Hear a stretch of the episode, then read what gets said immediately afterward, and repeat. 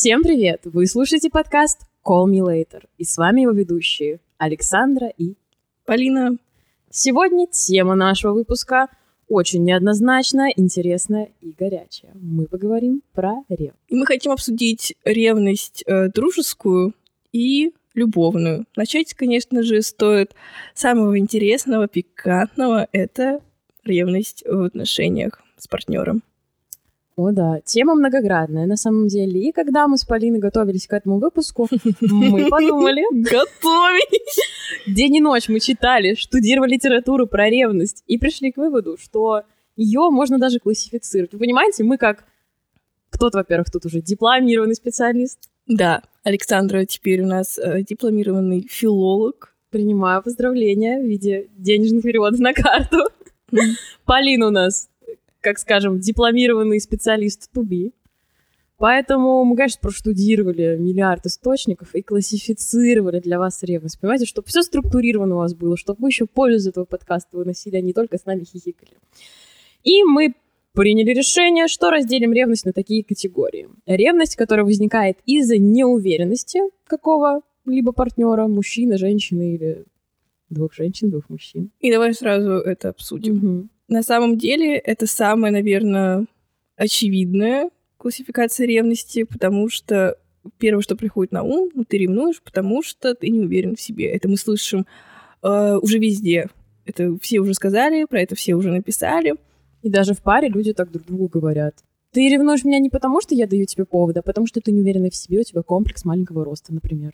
Или у тебя комплекс, что один глаз больше другого. И я думаю, что изначально не стоит вступать вообще в отношения, когда у тебя такие проблемы с неуверенностью в себе, потому что ты а, будешь постоянно в тревожности думать, что ты недостоин своего партнера. Ты будешь думать, боже, как он или она меня выбрала, я такое ничтожество, я такой урод, некрасивый. И эти люди постоянно пытаются самоутвердиться, когда ты стоишь у зеркала и говоришь, блин, я сегодня такая уродливая, бла-бла, и ты ждешь, что твой партнер побежит и тебя будет обспать комплиментами, тратить э, свое время, тоже энергию, чтобы тебя подзарядить, на себе вытащить эмоционально, и вы понесетесь в космос. Ну, наверное, есть такие люди, у которых столько энергии, и им это несложно. Я видела такой рил, блять, нужно говорить, что видела это какой-то в умном фильме, но на самом деле мои рилы, мои рекомендации — это всегда источник э, это источник. Источник информации. И там стоит девушка и говорит, типа, как мой парень реагирует на то, что я говорю, что я страшная. И она говорит, она стоит у зеркала и говорит, ой, я такая некрасивая. И там парень говорит, что ты сейчас сказал? Ты самая красивая. И начинает ее там веселить, говорить всякие приятные вещи. Да, это выглядит забавно, но на самом деле не все парни такие, и не у всех есть эмоции, сил постоянно переубеждать тебя в том, что ты хорош. Да и не все девушки такие. Так что парни тоже не надо так делать.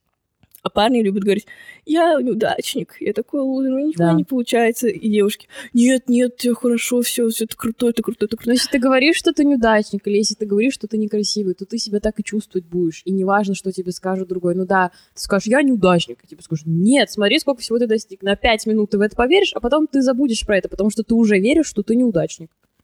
На самом деле я тоже так грешу, я всегда говорю иногда, ой, ну что-то я сегодня не очень хорошо выгляжу. Напрашиваюсь тем самым, естественно, комплименты. Так не думаю, я просто хочу, чтобы мне... Она такая. Чтобы мне кто-нибудь сказал, что я, ну, самая лучшая. Следующая классификация ревности, которую мы выписали для себя, это... Ревность из-за отсутствия доверия.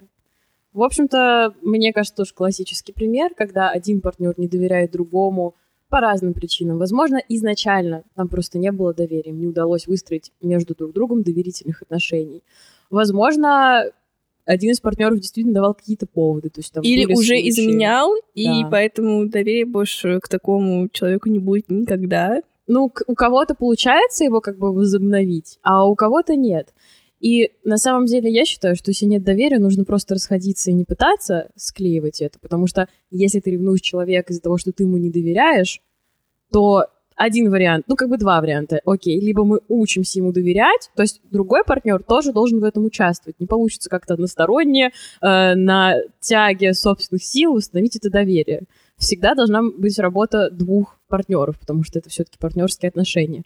Либо просто вы эти отношения разрываете, потому что, ну, если уж доверие восстановить не получается, то ревность будет присутствовать постоянно, и она будет отравлять жизнь не только как бы вас как пары, но и как бы самому себе тоже будет постоянно неприятно ревновать, переживать, думать, где он там или она там, что она там делает, с какой там он девочкой, с каким она мальчиком, а это что у него за подружка, и нестись сразу по первому зову, смотреть э, там, что происходит условно. Как Саманта в «Сексе в большом городе», когда у нее был Ричард. мужик, да, Ричард, который ее изменил, и она не смогла пережить этот удар, и они уже потом сошлись, но она все равно его ревновала, и в конце она, бедная, бежит-бежит на последний этаж этого пентхауса, думая... На шпильках. Офигенно одетая. Вся просто невероятная женщина, думая, что он там спит с какой-то уборщицей. Ну да. А он, она заходит, там никого нет, и она говорит, все, да пошел ты, я себе дороже. И она говорит, Ричард, я люблю тебя, но себя я люблю больше. И вот это наш main goal, девочки-мальчики. Главная цель по жизни. Переходим к следующему, уже какому пикантному типу, как ревность, которая возникает из-за чувства собственничества, когда вы состоите с партнером в отношениях, и вы считаете, что он вам полностью принадлежит. Это уже, конечно, переходит тонкая грань здесь между таким партнером-агрессором и партнером-жертвой, которые так склеились. И получалась, так, получилась такая замечательная, лучшая пара на свете. Вот. Самый крепкий союз. На самом деле, да. Вы будете постоянно сходиться, расходиться, но в конечном счете вы точно будете вместе. Это мы можем вам гарантировать.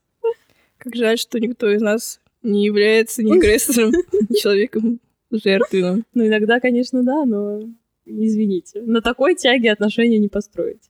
И тут, конечно, получается, что чувство ревности даже будет возникать не в романтическом плане у партнера, типа, что к вам там кто-то подкатывает, с вами флиртует, а даже для каких-то там друзей, для семьи. В общем, когда вы будете уделять время не партнеру, а каким-то другим внешним людям, ревность будет присутствовать. А почему ты пошла с ней в кино со своей подружкой, а не со мной? А что там у тебя за, я не знаю, вечеринка на работе? Почему ты меня не пригласила? В общем, тут еще такое есть такой критерий, что человек просто не понимает еще, как работает личное пространство и не знает, что когда вы в паре, вы как бы не одно целое, а просто две самостоятельные личности, которые находятся в отношениях. И у каждого тоже есть свои дела, вы не обязаны вдвоем принимать участие в них. Например, если кого-то из вас позвали на день рождения, это не значит автоматически, что вы идете вдвоем. Это моя любимая тема. Это Моя вообще, тоже. Я, да, я такой токсичный немного человек, и меня немного триггерит. Не знаю, когда пара, вот, например, была, э, был такой мужчина абстрактный, у него все было хорошо, он там ходил в зал, у него были друзья, потом он встречает женщину, у них там начинаются отношения, и местоимение «я» пропадает, и появляется «мы» мы смотрим фильм, мы едим, мы думаем вот так вот, мы, мы, мы. И уже как будто этот человек не существует. Это, ну, женщина, конечно. Вот чаще, конечно, женщины, они такие. Вот мы, мы смотрим фильм. Ну, почему нельзя сказать, я смотрю фильм? Так Моё если они мнение... вдвоем смотрят фильм. Ну, ты тут имеешь в виду, что можно, Полина, не про то, что если вы смотрите вдвоем фильм, надо обязательно смотреть я смотрю фильм, а про то, что вас вообще как личности больше нет, вы теряетесь. Вы даже когда говорите, там, я хочу полететь на отпуск, будучи в отношениях, если вы в таких созависимых, вы скажете, мы полетим на отпуск, мы приняли решение купить билеты, а не то, что я приняла решение или я захотела, мы посовещались, и потом уже мы вдвоем приняли. Вы как бы этот элемент упускаете, и вы себя не мыслите как самостоятельную. Вы, вы такие две прилипалы. Как будто больше у вас нет собственного мнения, вы всегда думаете одинаково, как один вот человек. это просто меня выбешивает. Если меня это, не это нравится очень мне, например, если это мне не нравится, то это автоматически не нравится нам какая-то активность, которую ты до этого любил делать, или, например, сейчас делаешь первый раз, и твой партнер говорит, блин, я вот это никогда не буду делать, или, блин, вот этот ресторан мне не нравится. И автоматически, например, какой-то с другой компанией друзей, ты заведомо скажешь, ой, мы не пойдем в ресторан, он мне не нравится. Не потому что ты там был, и тебе там не понравилось, а потому что там не понравилось твоему партнеру. Вы не представляете, как меня вот это бесит? И меня тоже.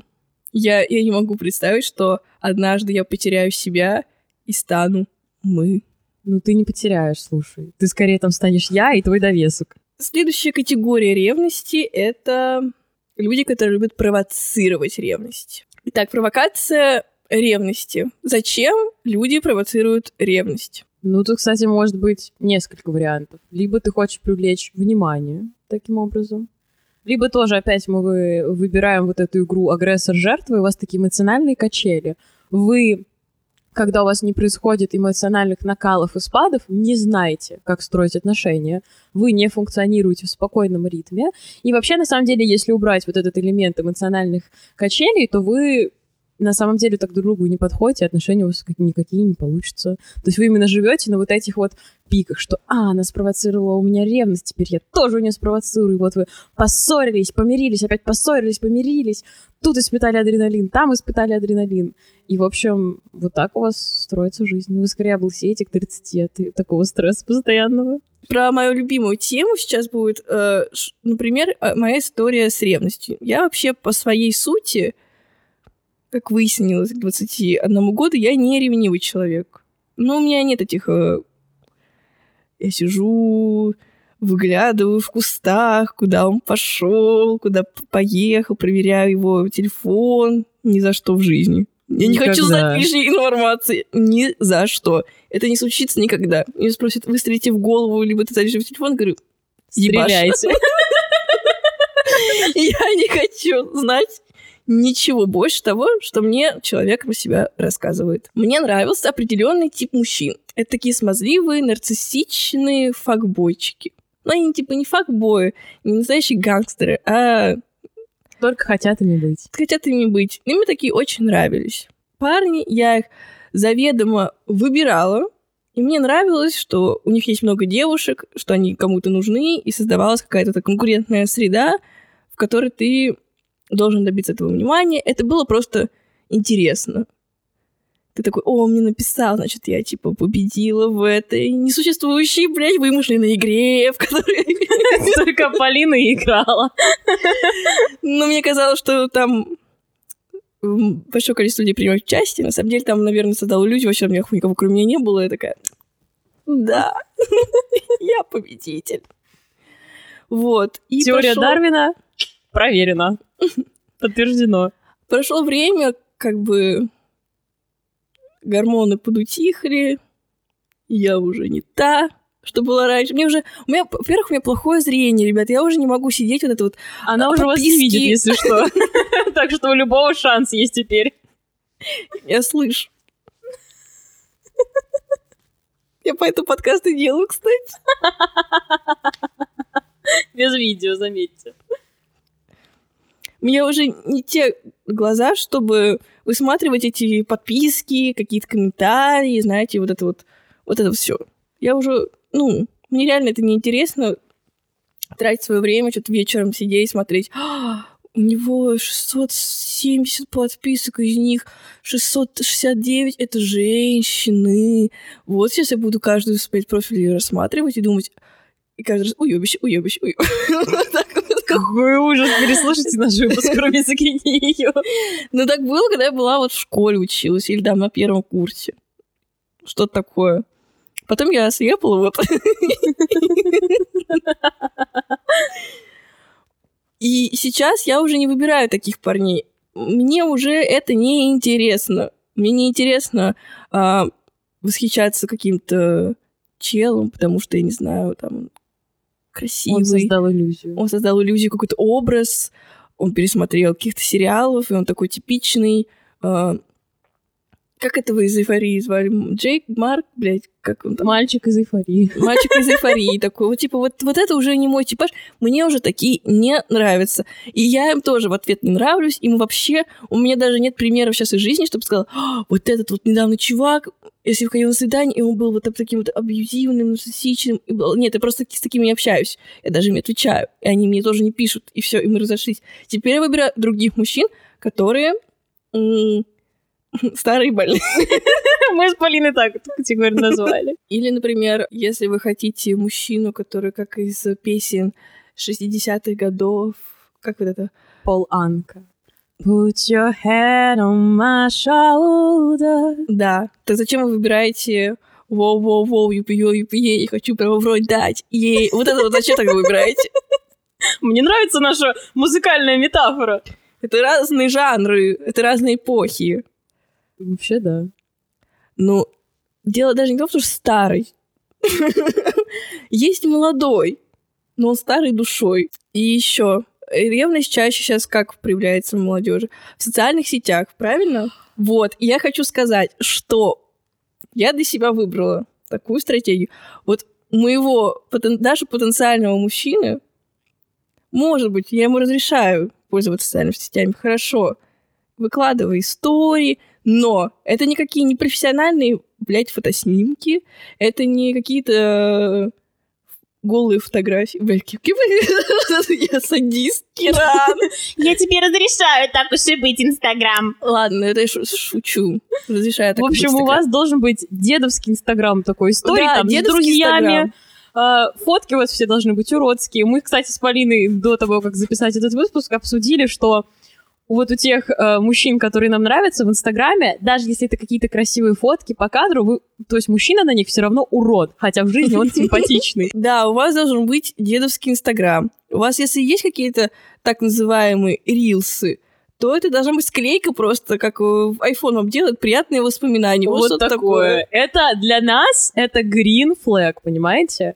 Это прям вот открытая дверка, чтобы мы пришли в вашу жизнь. А если там вам нравится какой-то обмазанный маслом мужчина, ну, это, короче, все. Это воу-воу-воу, юпиё, юпией, короче. Значит, вам- Абсолютно. значит, вы не готовы просто к нормальным отношениям здоровым, значит, вам нравится вот выбирать человека, который будет потенциально ревновать, будете за ним бегать, э, там, звонить подругам, боже мой, он такой секой, а я не знала. Нет, ты такого и Тюбики выбрала. вот эти ваши. Нужно выбирать человека, у которого там фотка с рыбалки. Да, и вот которые вы выложили... Сегодня я ходила с грибами, там он стоит с этим белым грибом. Вот так. Вот кого мы, Мы хотим. идем за вашими отцами. По Полининым рассказам. Не, ну ладно, грибы, рыбалка, это опционально, но вот вы выложили три сторис, да? Две непонятные какие-то фотки и одну фотку себя. И вот потенциальный идеальный партнер, он обязательно ответит каким-то большим текстовым сообщением на две вот эти непонятные фотки, а вашу фотку с лицом там он просто лайкнет. Или, или вообще ничего не лайкает. Да, и разовьет он именно диалог, отвечая на фотку этих куста, напишет, вау, вот это куст, я в шоке. Вот так бывает всегда. Вот чего мы хотим. Мы хотим, вот, чтобы вы на куст ответили нам. Вот а это когда мы выкладываем голую фотографию, фу, на такое не Удали. нравится. Удали. Я не пришел сюда на твое лицо смотреть. Мне интересно вот природа, там Погода. собака, там. Собака — это вообще разрыв. На собаку там 10 ответов будет. Мне, может, мне собаку завести? А ты думаешь, что я свою собаку в Инстаграм выкладываю? Своих дедов, чтобы своих привлекать.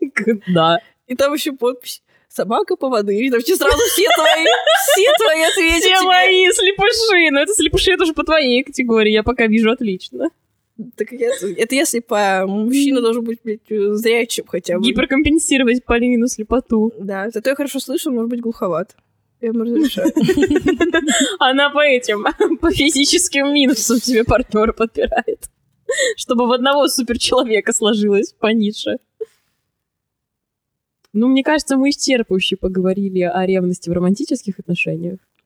Пришло время для ревности в дружбе. Ну вот у меня просто никогда не было ревности в дружбе. В дружбе, мне кажется, ревность плюс-минус по таким же категориям функционирует, но там больше может быть, что это а, ревность как раз из-за неуверенности одного партнера. Например, в дружбе вы же растете вместе в большинстве случаев. Там каждый развивается в своем, но как бы вместе. И, возможно, тот друг, который чувствует, что он как-то не успевает или немножко там э, чуть медленнее достигает чего-то, он может начать в себе сомневаться и думать, а вдруг моему другу больше со мной не интересно, а вдруг он там с ней гуляет, потому что он считает, что она там лучше и так далее. Хотя на самом деле нет никаких поводов именно сомневаться в дружеских отношениях. Вы просто сомневаетесь в себе, поэтому вы так вот как бы проецируете. Мне Да, кажется, как будто ты уже более успешный, или твой друг становится более успешным, ты смотришь на него, у него какие-то уже новые друзья, и у вас уже меньше общих тем для разговоров, и вы как бы... Нет, я с тобой был, когда ты был на дне, мы с тобой вместе тусовались и ели сухарики, пили пиво, теперь ты отдыхаешь на море со своими какими-то новыми друзьями на яхте, а я все еще здесь. Ну, на самом деле, иногда это может быть э, абсолютно надуманное, выдуманное чувство, что там друг тоже он никаких высот не достиг. Просто, например, он достиг того, чего хотели достичь вы, а вы почему-то этого не смогли добиться. И вы так думаете, все, блин, он уже там на яхте, хотя на самом деле он тоже ест сухарики и пьет пиво, вы просто это себе выдумали. Тут, мне кажется, всегда нужно пойти просто на открытый диалог и сказать, блин, что-то, вот, знаешь, я так чувствую себя, я понимаю, что, скорее всего, наверное, это все я зря чувствую, ты меня все еще любишь, но давай когда проговорим этот момент. Точно ты меня любишь или нет? И любящий друг, он проговорит хоть 10 раз вам, что да, я тебя люблю, да, я тебя люблю, да, я тебя люблю. Ну, главное, тут не заебать, потому что если вы заебете, то вам ни один любящий человек уже не поможет. Ценнейший совет от Александры. Всегда только один. Открытый диалог. Просто поговорить и все решить. Но даже бывают психопаты. Просто бывает, правда, очень тяжело. Я только недавно впервые вышла на открытый диалог с человеком. Мне всегда было очень стеснительно напрямую как-то э, говорить с человеком. Это вообще моя проблема. Мне тяжело выразить свои чувства правильно. Мне кажется, что я сейчас надоем, это никто, никому это не интересно, мое мнение, по большому счету. Э, особенно если человек не нравится, тебе, ты думаешь, ну, сейчас, сейчас я все испорчу. Сколько сейчас времени? Время все испортить. Омерзительный смех вот этот наш.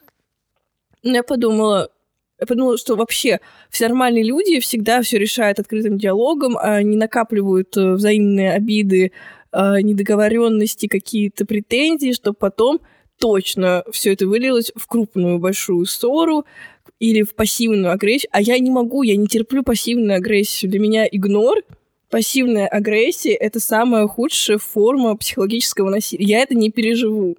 Я могу умереть от э, игнора. И таким образом, это на самом деле в голове у меня как будто я сделала что-то огромное, что-то супер важное. По факту потом я перечитала, и я поняла, что это обычный диалог, нормальный двух людей, просто все все поговорили, и так обычно все делают. Но для меня это был подвиг. Не ждать, не выдумывать, не как-то не пытаться подловить момент, потому что Зачем Его ждать? никогда нет этого правильного момента. Вы просто так говорите, чтобы отложить дело.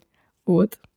Я подумала, ну ладно, мне вот сейчас нужно это выяснить, чтобы спать спокойно, жить спокойно дальше, и можно мне поздравить. Наконец-то, возможно, мой подкаст дал какой-то, не знаю, как это сказать, результат в плане я теперь не могу предать свои собственные Слова и мысли. да, слова и мысли. Я теперь тоже буду выстраивать личные границы, потому что слово не воробей вылетит, не поймаешь, вот и все. Вот так вот, друзья. Поэтому, если вы испытываете чувство ревности, неважно, на самом деле, по какой причине там у вас какая-то неуверенность в себе, или вы провокатор самый большой, или там были какие-то поводы, и вы считаете, что они были проще, поговорить, и 95% случаев действительно решаются прямым диалогом. Спасибо, что вы были с нами. Обязательно напишите нам ваше мнение об этом подкасте, ваши какие-то ситуации, связанные с ревностью, в наш телеграм-бот. Мы обязательно прикрепи- прикрепим на него ссылочку в описании этого подкаста на всех платформах, также в нашем телеграм-канале. Обязательно приходите туда все обсуждать. Мы вас любим. Желаем вам никогда не испытывать ревность. И на этом все. А если вы испытываете ничего страшного, все мы просто люди. Мы это переживем вместе. Спасибо, что дослушали до конца. Пока-пока. thank you